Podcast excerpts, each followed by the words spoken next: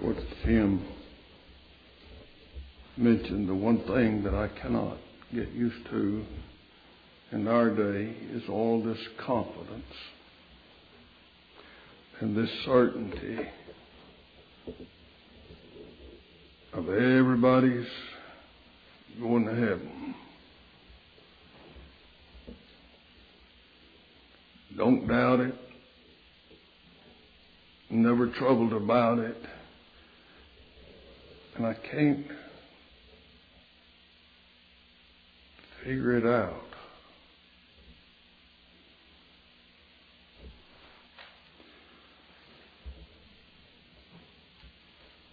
Don't all the children go through periods of wonder? Am I really one of the Lord's? If I am His, why all this within? Turmoil, doubt.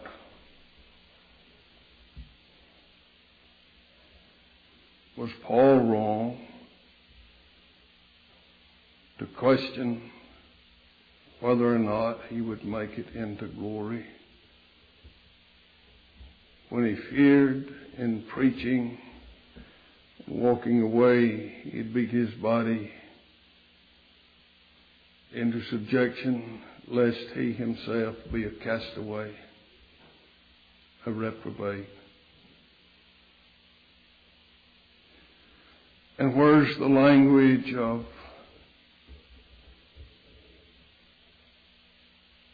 Bunyan today? Pilgrim's Progress a chapter or two spent on him getting to the cross with that burden lay down, weight on his back. And then the rest of the book, the entirety of the book is given to his journey. Perils, dangers,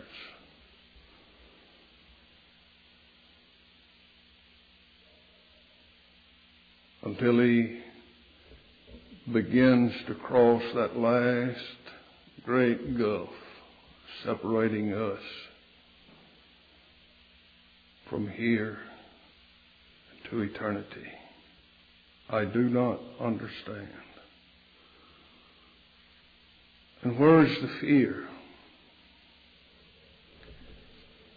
I brought up the subject two years ago at a conference, sitting in the pastor's living room with a group of other preachers about the fear. Of facing God. And the time between our being completely sanctified. I know in the aspect of God we are, but I'm not talking about that. I'm talking about change from glory to glory until that last final. And how long will that be? And of course, two of them jumped in on that to weigh in their weighty opinions, and they say, well, it's just in the twinkling of an eye. It's just in a moment, won't be long. I said, no, no. You got time measured in seconds.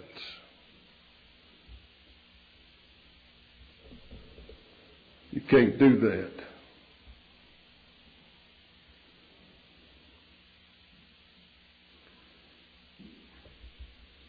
You tell me which is longer. Ten minutes with your best friend, enjoying the company and the fellowship, or ten minutes sitting in a dentist chair with a drill grinding on your teeth. Which one of those is the longest? You say, well, they're the same. Now, while you're sitting there, they're not. You think he never will get through.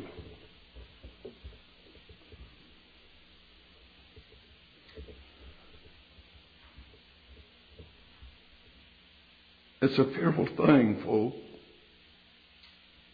on us having to face God.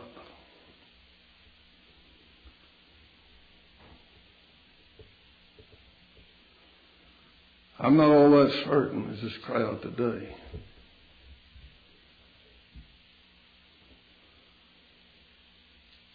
But as you were reminded, we must keep pressing on. For God has no pleasure in those that draw back. It's not you who start, not we who start. It is we who cross the finish line.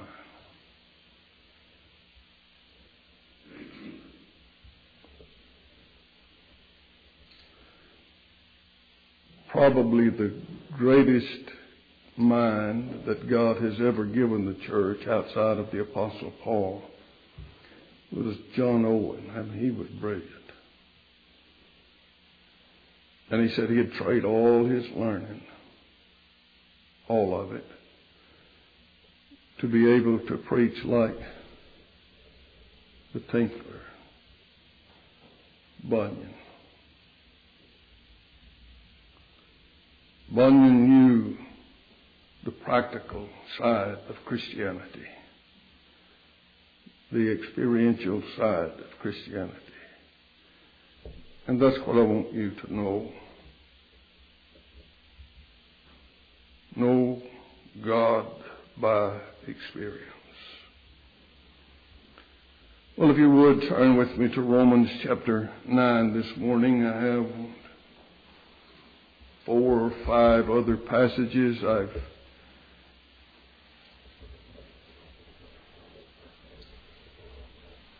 But you by last several months and only a passage or two here or there. Lord helping, we'll we'll make up for that. Romans chapter nine. In a few minutes I want to begin reading with verse number thirty read down to 33 and speak to ye about a stumbling stone and rock of offense. Before we read, would you join with me as we seek our Father's dear face?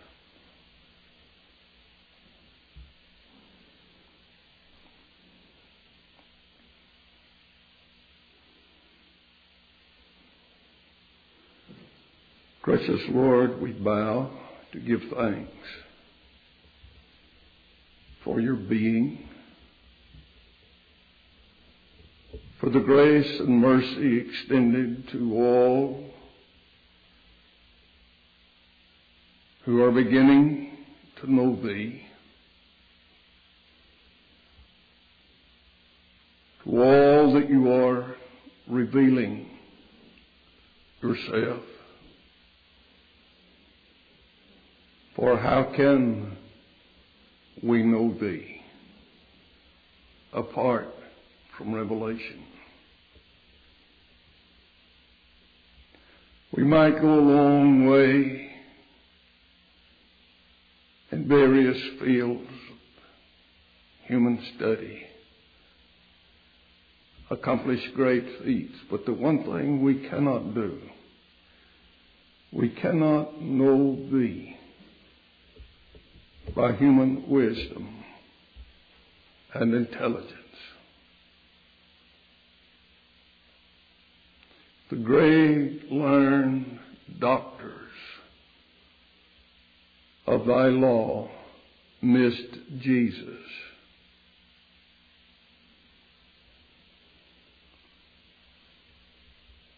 So shall we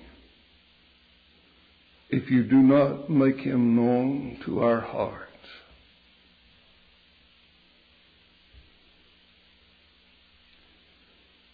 Now, Father, as we come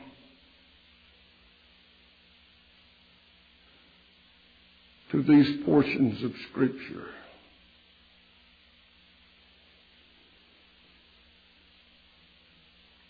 the offense of the cross, the foolishness of the cross, a stone of stumbling, and a rock of offense. As it was, so it is,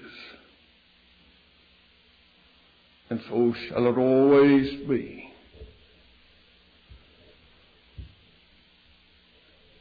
And in the cross, you confounded the wise, the learned,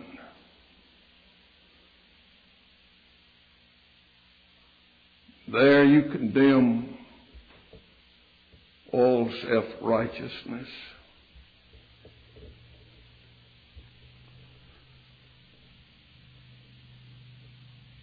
And there we must go.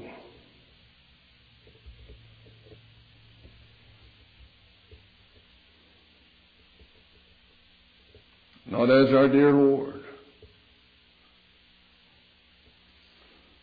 who bore thy curse, who suffered an eternal hell and separation. And Lord, we all know that He's on the throne of glory today, not eternally separated. And our minds can't grasp the fact that He paid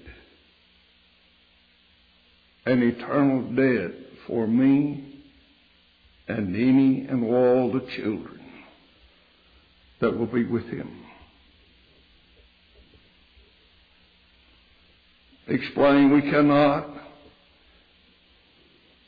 receive, we must. Now, Father, we all are so needful. From the preacher to the hearer. None cannot preach except called and sent, energized by thy Spirit, given wisdom from above, none can hear. Except, Father, you again today do a gracious work within their hearts, preparing them to receive, to handle wisely. And then for all of us to do that which you command. For it is not the hearers, and that alone, but it is they that do the will of God. Not looking to that for my justification, but just doing because we love Thee.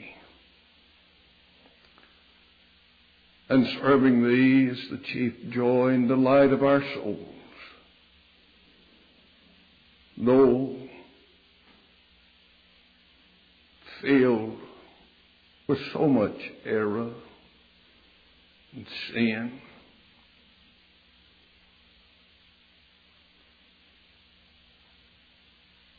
and yet, Lord, we must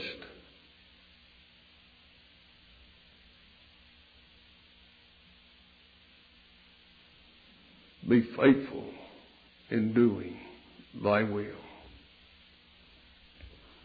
Help these dear souls exalt Christ? Would you bring us fresh and anew to the foot of Calvary?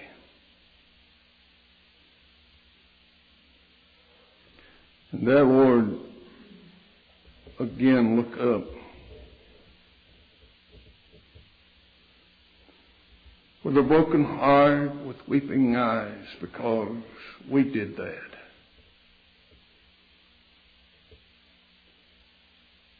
In my stead, in my place, He did that. For my sins, He hung there. God help us and be merciful unto us in exalting and glorifying Christ in our hearts, in our midst.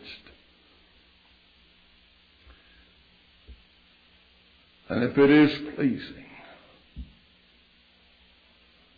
would you cause some dear soul just to stop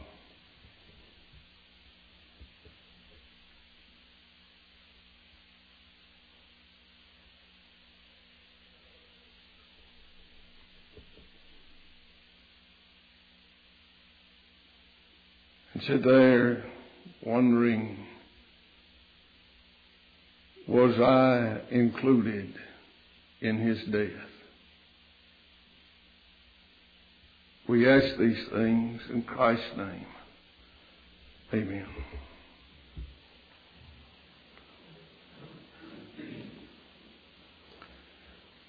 Romans chapter 9, verse 30. What shall we say then?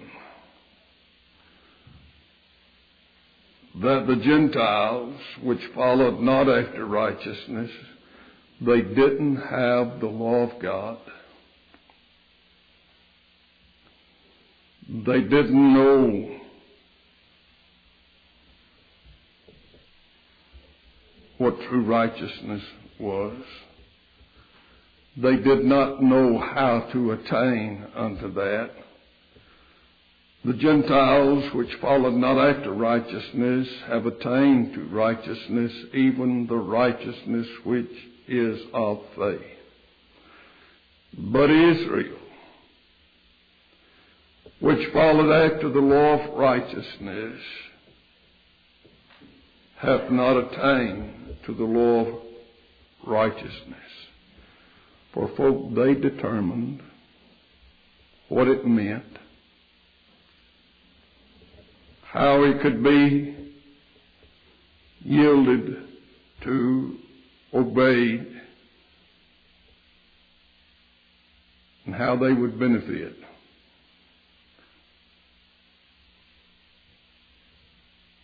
But they didn't. When Christ in the, in the Sermon on the Mount is saying to them, Ye have heard it said, and he would quote Moses and the law.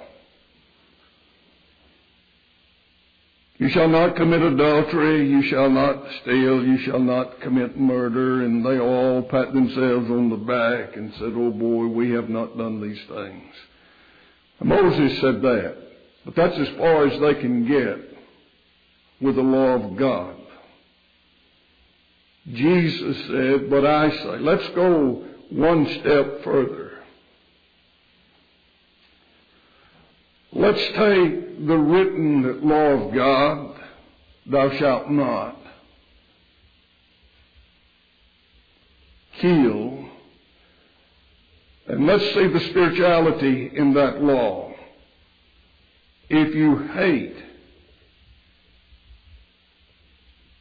you are a murderer. If you lust after, you are a thief. So Israel, which followed after the law of righteousness, hath not attained to the law of righteousness. Wherefore? Because they sought, it not by faith, but as it were by the works of the law.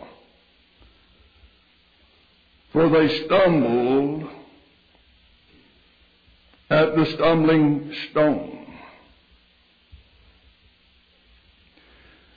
As it is written, Behold, I lay in Zion, Zion a stumbling stone and rock of offense. And whosoever believeth on him shall not be ashamed or confounded. Because see, for by the crucifixion, interpreting, interpreting it from their law, proved that Christ wasn't who he said he was. It proved to the Jews following after the law of righteousness, their law. You say it was God's law. Well, it was to begin with, but it had been diminished to the point that it was theirs.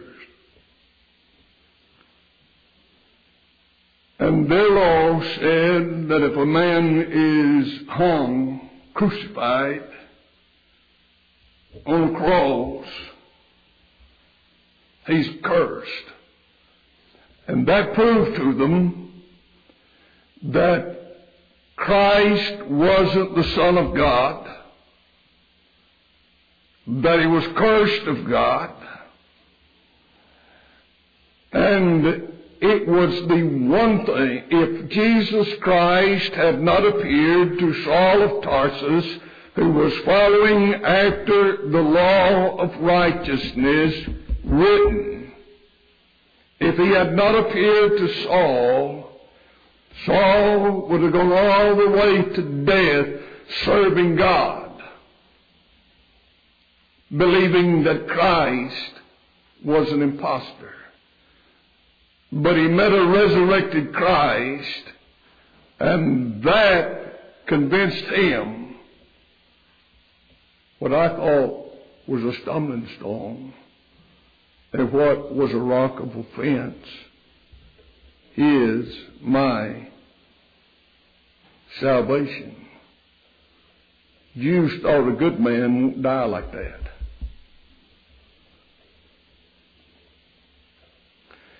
And folks, Saul knew, Saul of Tarsus knew Isaiah 8:14 about God laying in Zion a precious, elect cornerstone. That it would be a rock of offense. And, and Saul of Tarsus was so versed in the Jews' religion that he said he profited above many his equal in the Jews' religion because he was more exceedingly jealous of the traditions of their fathers. They got it right in Saul's mind. Everybody else is wrong. This little crowd that's following after Jesus, they're all wrong. Cause the tradition of my fathers say, cursed is the man that hangeth on a tree. Folk, as with him, so with you and me. There is no teacher but experience concerning inward matters. Now, I can tell you some things. You can tell me some things.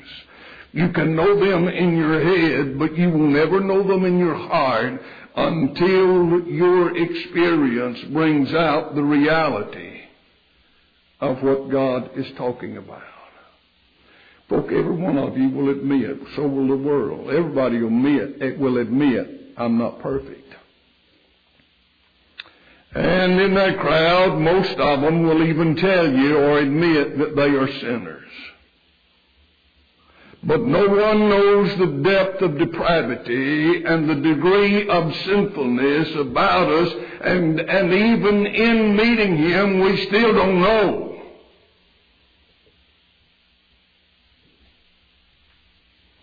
When you meet Him, in His light, you see light.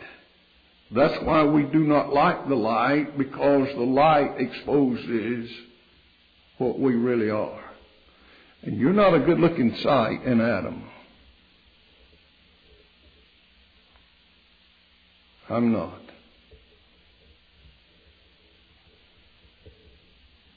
We're more fit for hell at any one given point than we are for heaven.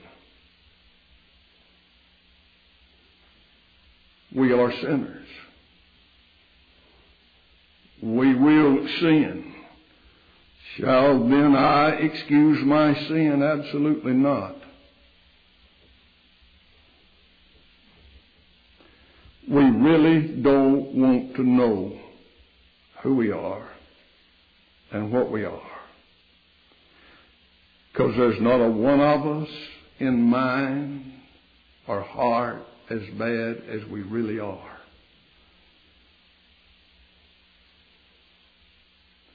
And if somebody comes along and preaches the depravity of man and that the gate is compressed, straight, and that the way is very narrow, then that creature is a mean spirited man in this age. You want to know how? Well, you can't know. But Job had this testimony from the mouth of God himself. There was a man in the land of Uz, perfect, feared God, upright, and eschewed evil.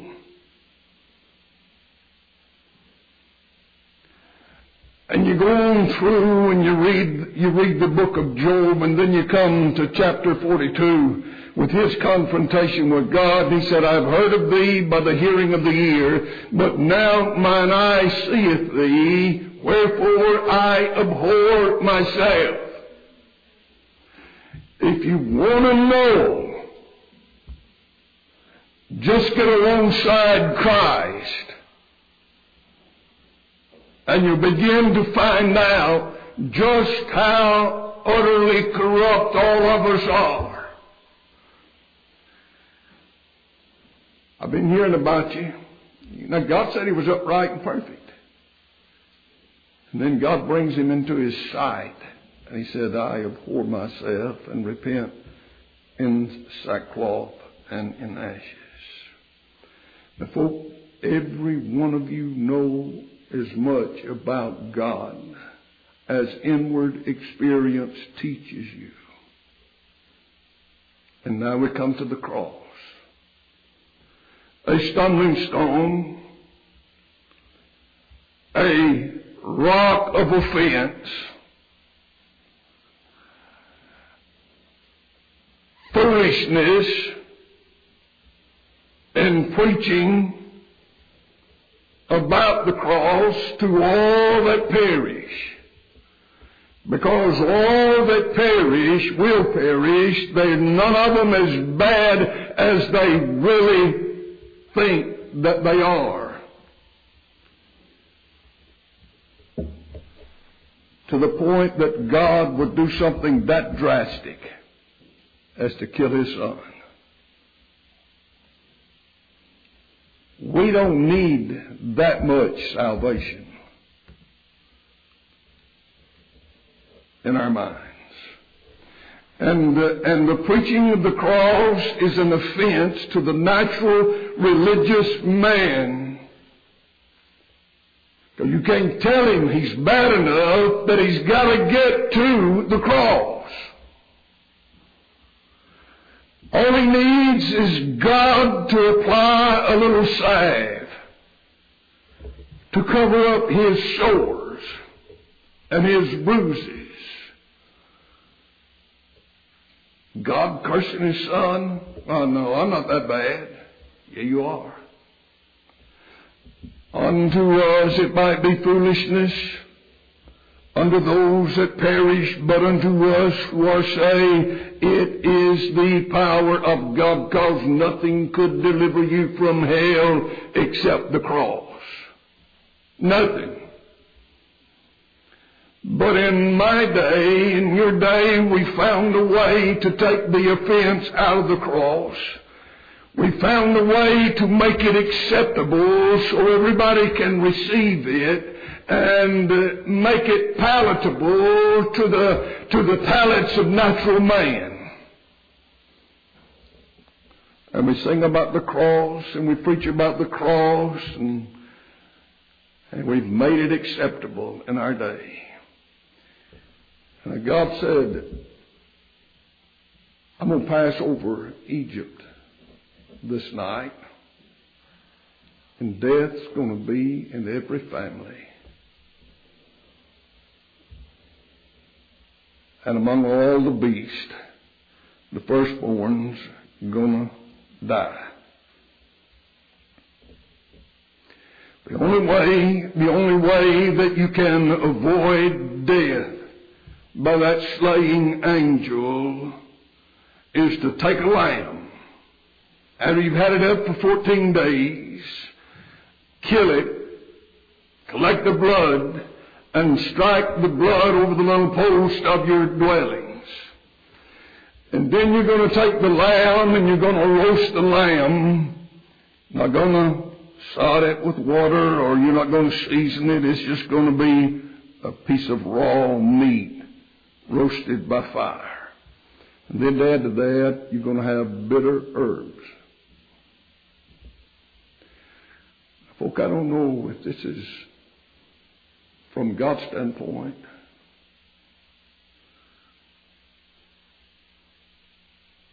Or if it's more from our standpoint.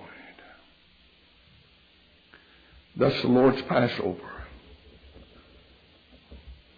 It's not going to be a feast that you enjoy because that lamb represents my son. And you're not going to have this big jubilation this party atmosphere when it comes to the death of my son. You're gonna, you're gonna taste what it is to him and what it is to me, the bitterness in having to give up my son, and the bitterness in him having to die, you're going to know a little about that in the bitter herbs you eat that night. And God and Paul said to the church at Corinth, some of you have been making a party out of the Lord's Supper. And you've, and you've carried folks out to the cemetery.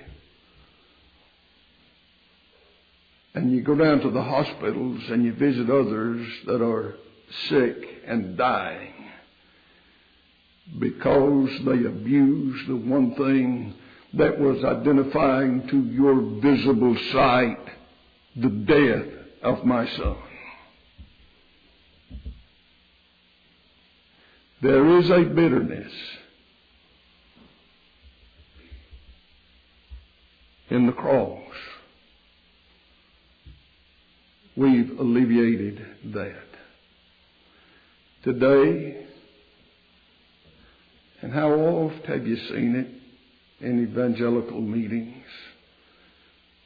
Crowds walking the aisles, chewing their gum, grinning, holding hands, going down to the front, and accepting Jesus and getting up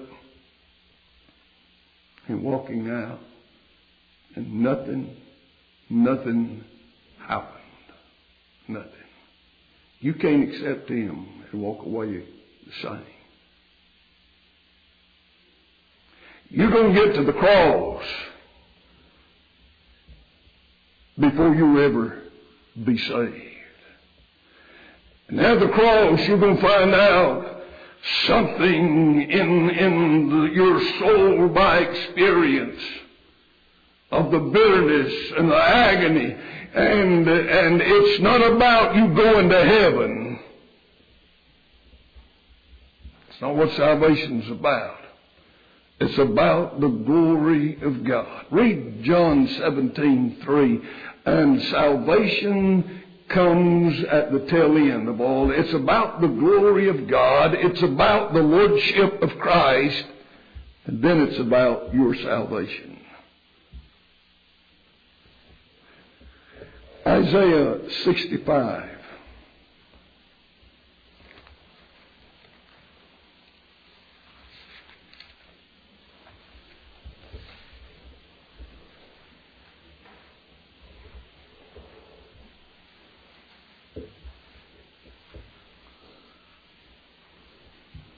Isaiah 65, verse 2. I have spread out my hands all the day unto a rebellious people, which walketh in a way that was not good, because they devised the way in which they would go, just as they did the law of God. They walketh in a way not good after their own thoughts. And most are going to go to hell based upon everything but the death of Christ. Your mind, carnal mind, is enmity against God. It's not subject to the law of God, neither indeed can be. It is only subject to its own interpretation of what the law says. Do this, and you shall live. Don't do that, and you'll be okay. Go here. Don't go there wear this. Don't wear that. And you've devised a plan wherein you are acceptable before God. Saul said, I was alive without the law of God all the time. He had the law in his back pocket.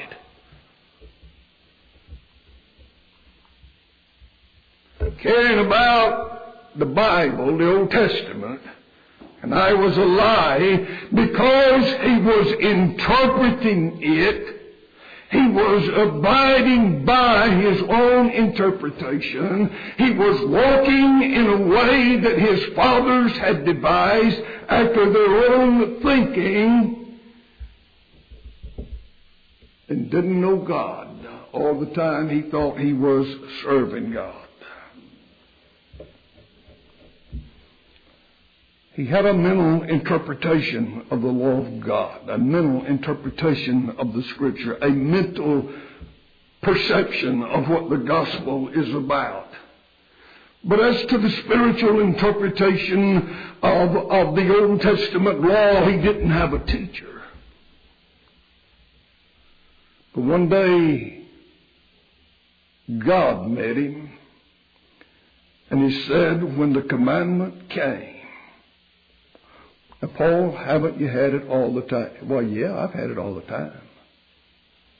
But I didn't have it. Not according to God's meaning.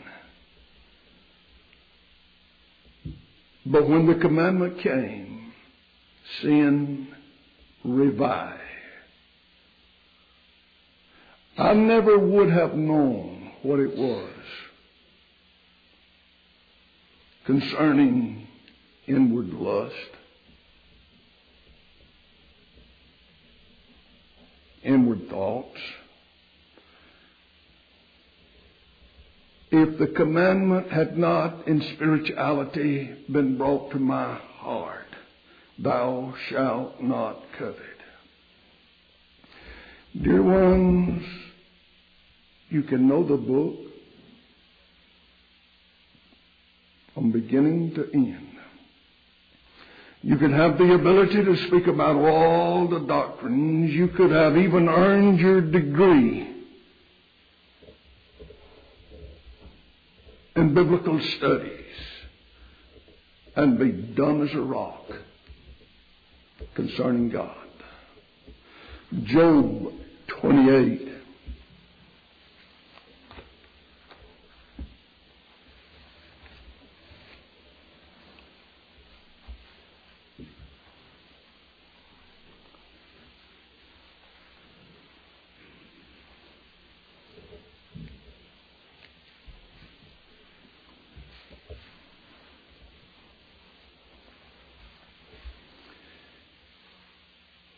Job's speaking about a vein for silver, place for gold. But he tells you those are in the dark places. Rubies, the gems lie buried out of sight.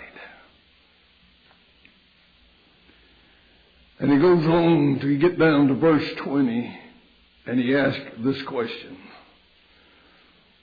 Whence then cometh wisdom? Saul of Tarsus was a brilliant young man. Where do you get wisdom? Where's the place of understanding? Seeing it is hid from the eyes of all living and kept close from the fowls of the air. Destruction and death say, We have heard the fame thereof with our ears. God understandeth the way thereof, He knoweth the place thereof. For He looketh to the ends of the earth and seeth under the whole heaven. You can get knowledge from reading a book,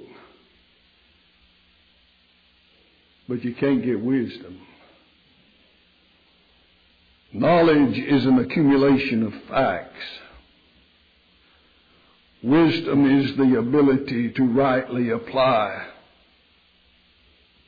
those facts. We think we're so powerful. Verse 25, he make, to make the weight for the wind. You've all seen destruction, the tornadoes and hurricanes. And we're headed into the windy part of our, our year down here. What if all the wind that will blow in March and April was concentrated to one specific spot? Complete devastation.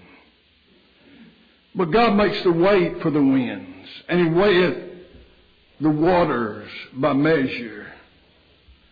When He make a decree for the rain, and a way for the lightning of the thunder. And God's determined that the rain usually falls in small droplets. You know that an inch of rain covering an acre would weigh 113 tons. What if that fell in one drop? Complete devastation.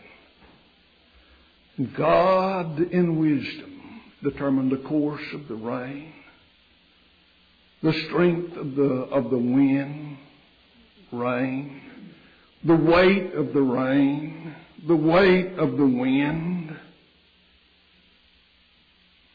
Now, where are you going to get wisdom like that?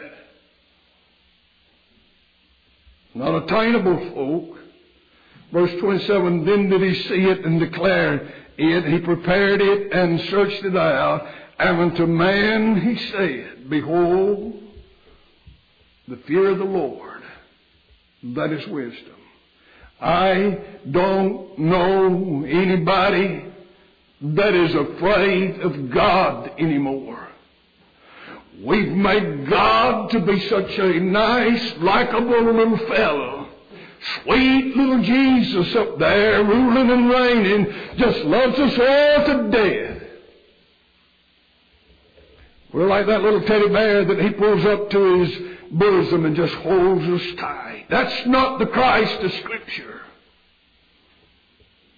That's not the price God paid for you to miss hell. Get all the wisdom and learning you want. Learn the book, know the book, be able to discuss the book. That's not wisdom. Wisdom is a man that bows on his knees, a woman that bows on her knees, and there is fear and trembling in her soul as the very discourse goes on between her and the living God. You know what, folk? Most of us got this little image that we've made of God. We haven't taken a board and cut out a pattern. We haven't taken some some canvas and some paint brushes and paint and drawn this little picture. But we got this picture of God, this image, and it's up here in our head. And when we bow our knees, more than likely that's who you are talking to.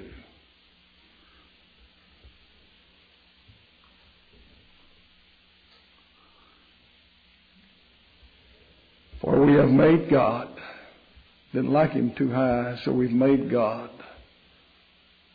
in our own image. Folk, it's, it's, it's tremendous at times to be on a relationship of friend to friend, talking with Christ, with God. On the relationship of a wife to a husband at times. But sometimes God's going to strike that and you're not going to know it. And you're going to come back to find He is God. You want wisdom? The fear of the Lord. You want wisdom? Departing from evil is understanding. The fear of God is you getting close enough that you can feel the very heartbeat. And yet you getting close enough to feel the very heart of God expressed. There's all this darkness within us manifest. And yet, you stay there, trembling, fearful.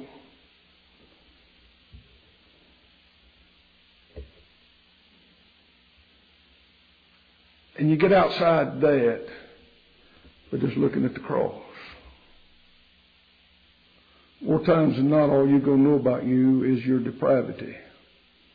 Every now and again, you will get a glimpse of sonship by faith in Christ. But you go through life fearing God. Don't you fear the one that's got the power to take you before your heart beats another time. Nobody today. Because of this God we've made. And the cross. Wow, that's such a sweet little story for us to know. First Corinthians 1 18 and 19.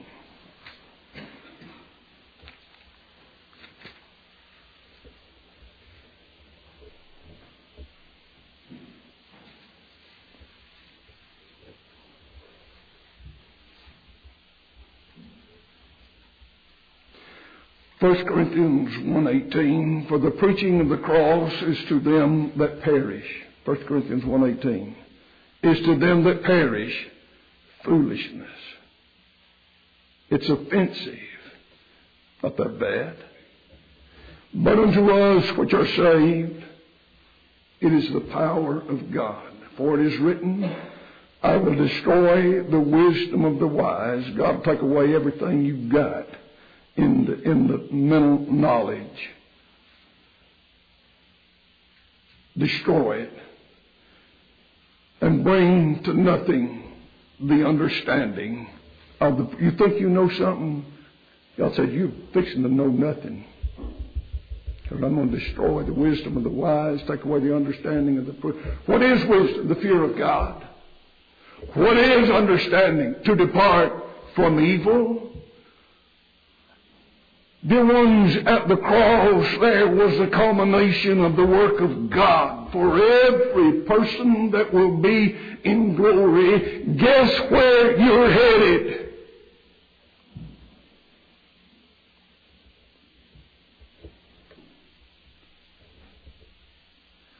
would the cross do to Jesus? Killed him. Guess where you're headed? To death. I'm not talking about physical.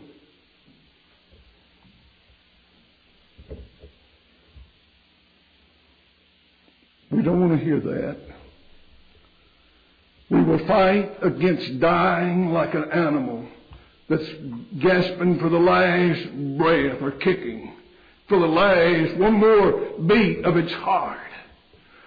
We want to hear those sweet little sermonettes that tell us how good we are and how much God loves us and how much Christ loves us.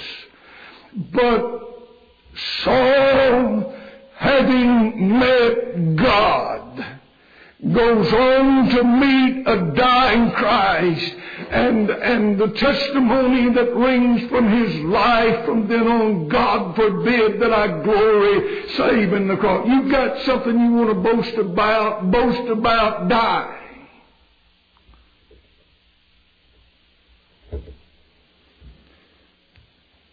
Fellas, you've got, you've got in, in, in the physical the greatest teaching instrument by experience. An old preacher long since been taken from this world. He said, son, if you get united to a woman, you're going to die.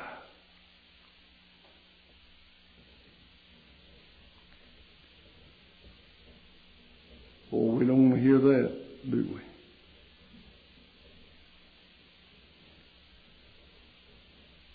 Will a Christian wife take advantage of a dying man? Absolutely not.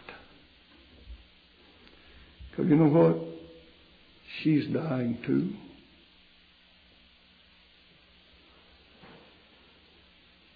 If God determined to save all that were chosen in Christ from the foundation of the world. If Christ was determined to save all that the Father gave him, then all that the Father gave him shall come unto him. And guess where that meeting starts?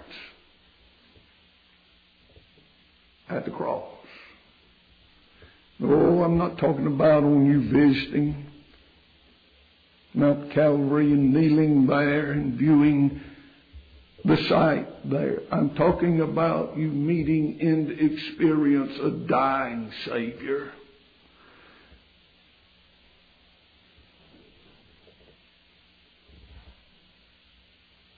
Dying, He loved me.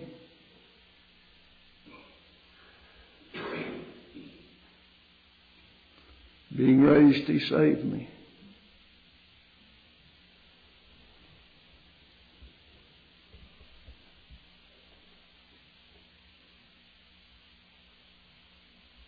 God fixed you to a cross. I'm not ashamed of the gospel.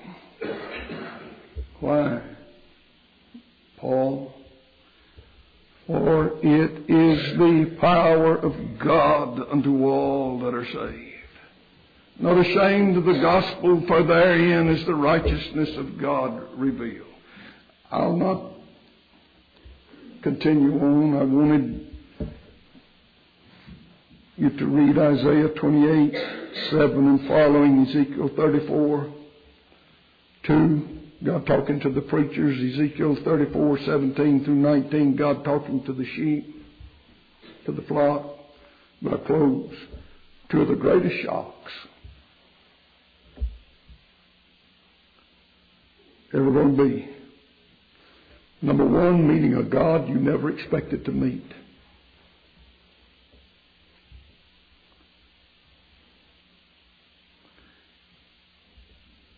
The Baptists and everybody else has made a God and we've taken out the offense of the cross.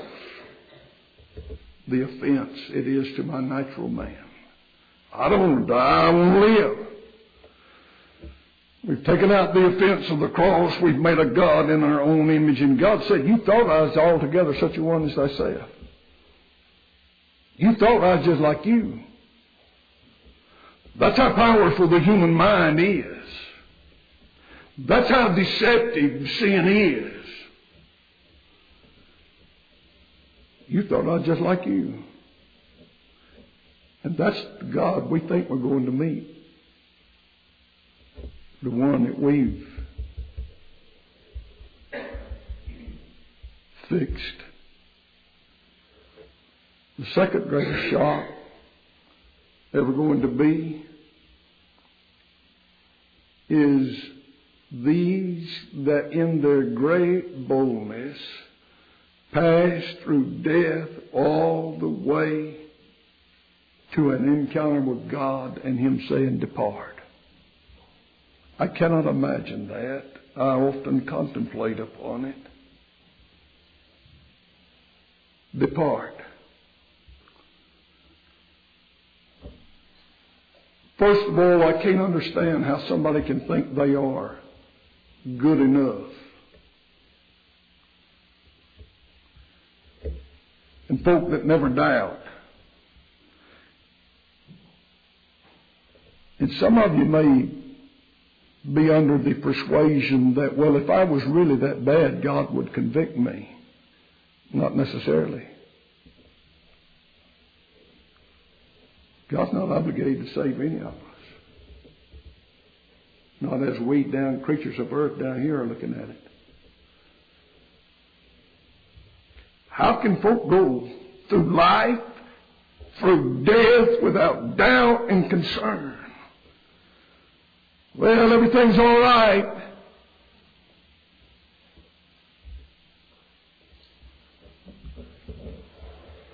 If it wasn't, God will tell me. You don't know that. You are assuming God would tell you. You really want to know what you are, get to the cross. And you want to know what true repentance is? It's not me weeping because my sins will send me to hell. It's me weeping because I see what my sins did to my Savior. And what God did to his dearest, dearest son, to his heart. It pleased. Lord knows I can't get anywhere near that verse as to grasping the smallest degree of what God say. It pleased God to bruise him. You take your daughter out there, your son out there, and you give them to a, for a wicked, the most wicked criminal out there. And you say to the courts, put him to death, let that wicked man live. And we want to walk around like we're these good little folks go to the cross. And the truest repentance, Lord, He died for me.